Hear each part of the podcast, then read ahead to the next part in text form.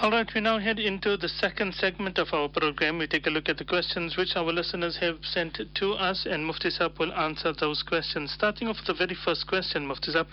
Well, it's an interesting question, but um, the, the listener says, I have shoes that is made of pig skin. Is it permissible to use these shoes? And then they say further, what if I made wudu and I put my wet feet in it? Yes.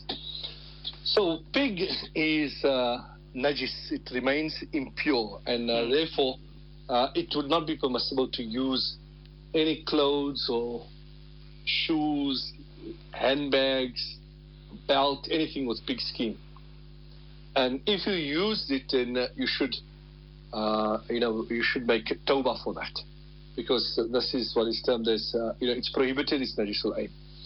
Uh, now, if you put your wet feet uh, in the shoe, but because it's dried already, and uh, the najasat is no longer, you know, uh, it's not wet anymore. So even if you put your wet foot into the shoe and then you took your wet foot out, and it went onto the carpet or wherever it is, that place will not be na- napak. So that is fine. Uh, and uh, you don't have to now, you know, what would happen is a person may think, oh, yes, I put my wet foot on the carpet, I need to wash the carpet, then I went from there to the room and you need to wash all over. But that is not required because the moistness of the wetness, you know, that that is not there anymore. Uh, the the item has gone through some level of uh, tanning, etc., and uh, that uh, the wetness has been removed in terms of the najasa. So therefore, it, it wouldn't be necessary to you know wash uh, the carpet or anywhere else that you've now stepped onto. Okay, Jazakallah for that uh, answer, Mufti Saab. Another question is, I would like to know if a nikah without a wali present, is it valid? Bearing in mind that the female is now 21 and her parents did not agree of a nikah so soon due to her studies and compatibility. She had made nikah without a wali. Is this valid? In principle, in the Hanafi madhab, uh, an adult girl has an independent right to get married according to her wish. And uh, the nikah can be valid without uh, the consent of the uh, wali. Uh, if the nikah was conducted in the presence of two male witnesses or one male and two female witnesses, then the nikah will be valid. But that is from the validity point of view. Now, in terms of the moral aspect, Hmm. you uh, as a girl, you know, you grew up in a home, you have your parents, um, they know what is best for you. It's not appropriate for you to suddenly come to the age of marriage and then want to make a uni- unilateral decision on your own. Hmm. You should be consulting with them. They know what is best for you, and therefore you should do things in a way that keeps them on board, that they are fully acquainted, and that you consult them and you keep them happy. So therefore, while the nikah, from a fiqh point of view, would be valid, this is not a moral thing to do. Uh, it's uh, unfortunately that a girl wants to get married and doesn't involve her father in the process or goes against the father's wishes in an instance like this. Okay, Jazakallah Mufti Saab. Now, the next question, Mufti Saab. The person is asking, can we smoke hookah? No, you can't smoke hookah. as simple as that. Uh, so hookah Hmm? is harmful. Right. Basically, it's harmful to the body. Hmm, hmm. And uh, there are much research. In fact, uh, there's research which shows that it's more harmful than uh, uh, it, uh, than cigarettes. So therefore, we would say that it is makruh to smoke hookah. It's uh, detestable. Now that is under normal circumstances, but if there is intoxicants, which is many times the case where they put, uh, you know, some uh, marijuana in the in the uh, in the dagga is put into the into the hookah, and then it has an intoxicating effect. So then it will become haram. Uh, so under normal circumstances, we would say that it is detestable. It's something that one should abstain from. Whether something is you know haram or it's makruh, under you know you shouldn't be doing these things. But uh, if we have to categorize it, we would say that it is makruh. It's detestable. When it when you have the uh, some intoxicant like dagga put into it, then it becomes haram, and therefore one should abstain. And the thing is that you know, many times we think we look at the kids, we look at people, we think, okay, you know, they they smoking hookah, it's fine, it's but we don't know what's in those hookahs. Mm. Therefore, we need to be aware of that and not just take things on surface value. Uh, you know, with uh, one of the points that came through, and I think it's very relevant, uh, when Molana uh, Muhammad Vanka had released a message on New Year's Day to say that in the early hours or after Fajr, he took a drive to the beach mm-hmm. and he hmm. found many of the youngsters wobbling to their cars and wobbling to their flats, meaning that they passed the New Year's night uh, having taken some intoxicants, mm-hmm. either drunk uh, or some drugs or anything.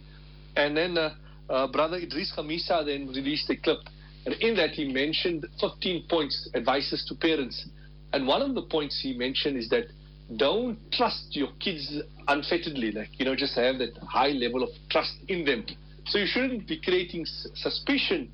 But on the other hand, uh, having too much trust in them, not my kids, they'll never do something like this, uh, that is also detrimental because then uh, you may be in for a real shock. So uh, either way, uh, the, the, you know, one should maintain some sort of a balance in that regard.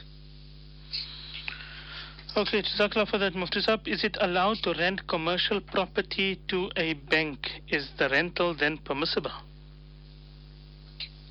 Um, so, yes, in terms of a commercial property,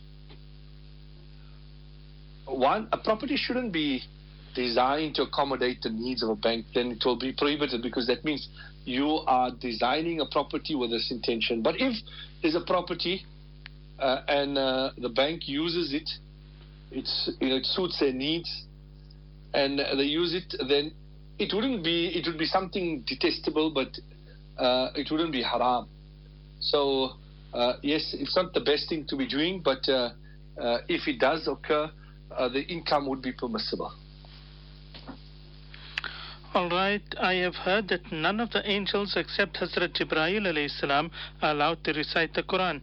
Insan, that is human beings, are the only creation whom Allah subhanahu wa ta'ala has blessed with the ability to recite His glorious kalam.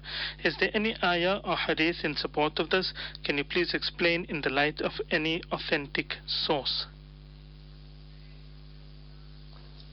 In terms of, uh, you know, this particular point, I haven't come across anything that uh, deals about this, that to say that only insan can read Quran.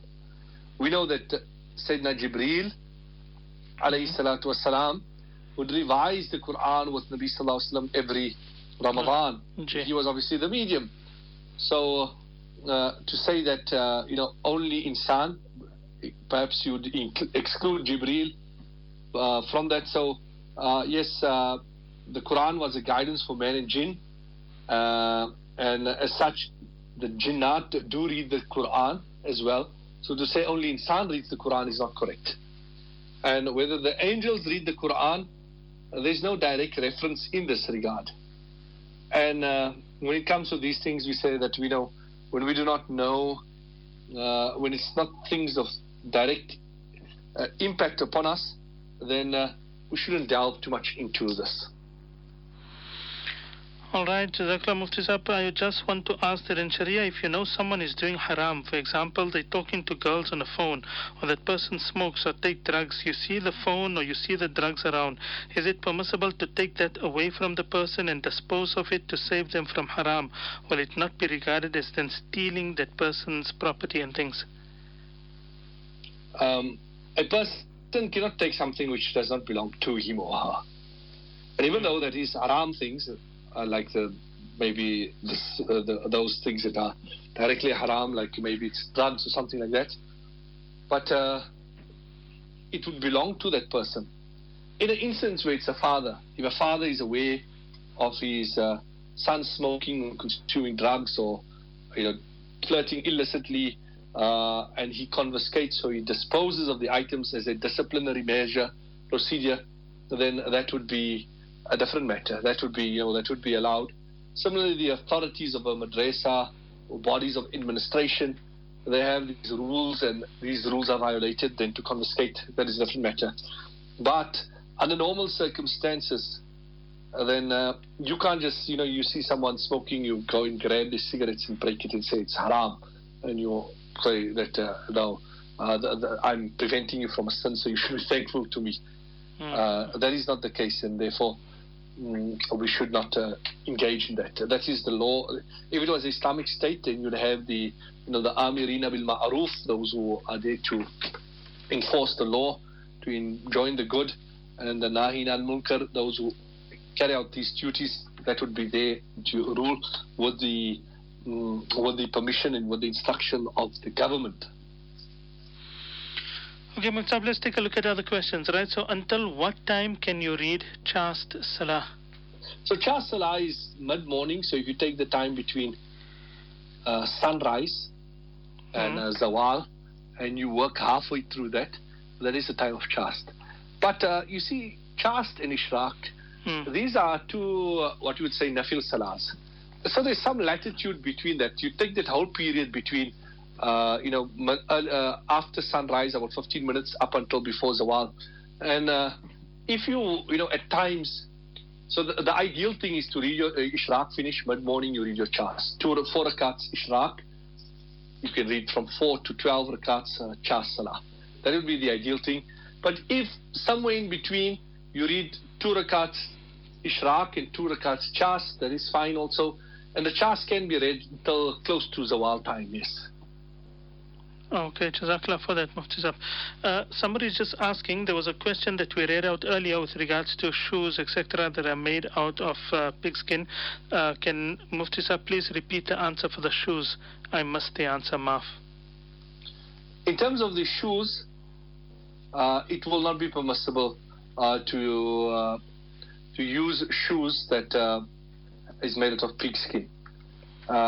pig skin remains eternally najis, and therefore it would not be permissible to use it.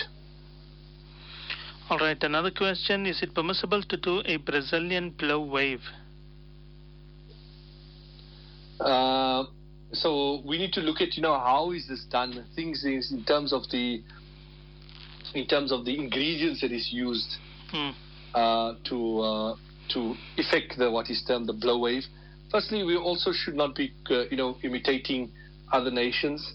If a person beautifies himself with halal ingredients for the spouse, then that would be permissible. Uh, and a blow wave, uh, if, you know, in terms of the uh, what is being put on the hair, is it a straightening of the hair or is it a curling of the hair? if it is the straightening of the hair, what ingredients are used in that, uh, that is what we need to look at in this regard. So, in terms of permanent straightening, the Brazilian uh, keratin treatment is ironed onto hair, repairing the damage caused uh, from ironing, blow drying, uh, dyes, and the hair is sealed by flattening the cuticle, which provides the silky smooth and shiny texture. Uh, and uh, so that that is how it's done in principle. If the hair of the head is not plaited, it's compulsory to wet all the hair to the base. The single hair is left dry. Ghusl is not valid. So if the hair of a woman is plaited, she's excused from loosening her plaits, uh, but it's compulsory for her to wet the base of each hair. And now, in terms of, there's been conflicting views on in whether water permeates the uh, follicle uh, with regards to these treatments.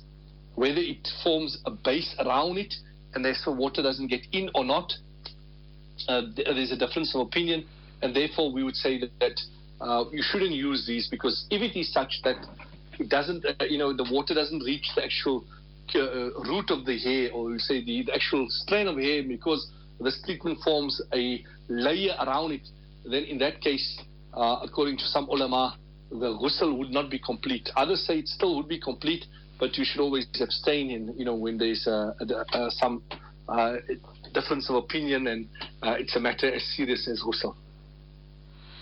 Okay, Jazakallah for that, Mufti uh, another question. People are walking with shoes when making tawaf.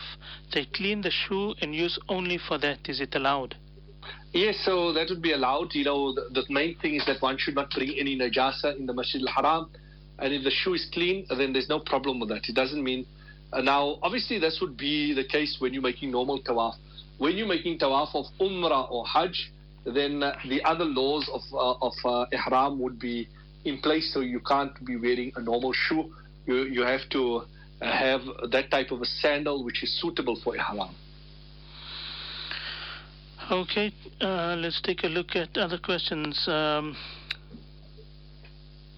Mufti Saab, please advise. My husband is a narcissist. I left him end of November. I need advice on the way forward for getting a talaq. Please, can I have a number to contact you privately to discuss further? Uh, may Allah Ta'ala make it easy for you, sister. Uh, you know, uh, what happens in the marriage is also a test. All conditions come from Allah Subhanahu wa Ta'ala. And uh, in matters of marriage, you know, it's difficult. Allah has made it such. Wanablukum, Allah makes one another, sometimes it's fitna for one another, test. So if it is as you say it is, then Allah Ta'ala make it easy for you. Uh, you know, where I am, and due to my own commitments, I'm not able to assist with uh, uh, marriage counseling or the process of talaqs, etc. And therefore, I would suggest that where you are, uh, if there's a jamiat there, uh, then you should contact the jamiyat uh, or the other Islamic bodies, and they would be in a better position to help in this regard. Uh, we will make dua. Allah Ta'ala makes it easy for you. Jazakallah for that, Mufti Saab. Another question Can someone give away a house verbally to one person without writing it in a will? Yeah, you can give it away, but that means you could give it immediately, and the person must take constructive possession of it immediately. Then the gifting process is complete. You don't need a witness. Many people think it's better to have a witness, but if a person says, "I gave, I'm giving this house to my child," then you got to. The next step is possession, and if possession is complete, the gifting is completed. Now that is the challenge: is that many times, uh, you know, parents give the house to one child and then they live in it as normal, and then uh, you know the gifting the, the gifting process is not complete because constructive possession was not taken so instead of gifting because gifting has its own complications you sell it for one rand mm. to your child th- that may be uh, a better solution uh, so that you don't have the complications of taking possession so obviously i'm uh, you know it, it may be for people to understand, we may need to explain this in a slower way, in that, uh, or they should ask those around. But the most important thing is that when you give something, the person must take possession of it, and if the possession is not been taken, then it remains the possession of the gifter. Jazakallah for that uh, very beautiful answer, Mufti Saab. Is there a specific time period to have a walima after nikah, and if so, how long after nikah should it be done? So up to three days, it's sunnah. Hmm. The actual walima is done after the marriage is consummated, and it should be done within the period of three days, that is the sunnah period, but it can be done beyond that also. It could still fall into a walima, but then in terms of time frame, you've missed the sunnah time frame for the walima. Jazakallah, could, uh, could Mufti Saab please let me know if it is possible to throw away a paper with the word Allah written on it in English, or must I bury it? No, you should bury it. That is the, the better thing to do in this time. That is what you should do. Honoring the name of Allah is the demand of our Iman. All right, another question, Mufti Saab. If one reads the Fard Salah with khushu and for some reason doesn't read the Sunnah, so one of the Sunnah is read, is Salam counted? Mm, Salam counted. yeah, so look, if one read the first Salah with khushu, what does it mean that you were reading with concentration and all the etiquettes and everything? For some reason, didn't read the Sunnah. One of the Sunnahs is read. Yeah, so if you mm, you didn't read your Sunnah, or uh, you know you only read some of the Sunnah, then th- that is a separate issue. You should try to read those Sunnah mu'akkada punctually, like the two before Fajr, the four before Dhuhr, and two after Dhuhr, two after Maghrib, two after Isha. The other Sunnah also make a habit of it, but if occasionally due to demands you leave it out, that is fine. Uh, uh, the, each thing will be judged on its own. When there's deficiencies in our Salah, then we on the day of Qiyamah, we'll, it will be then looked at our Sunnah to fulfill that, and therefore we should make a habit of it.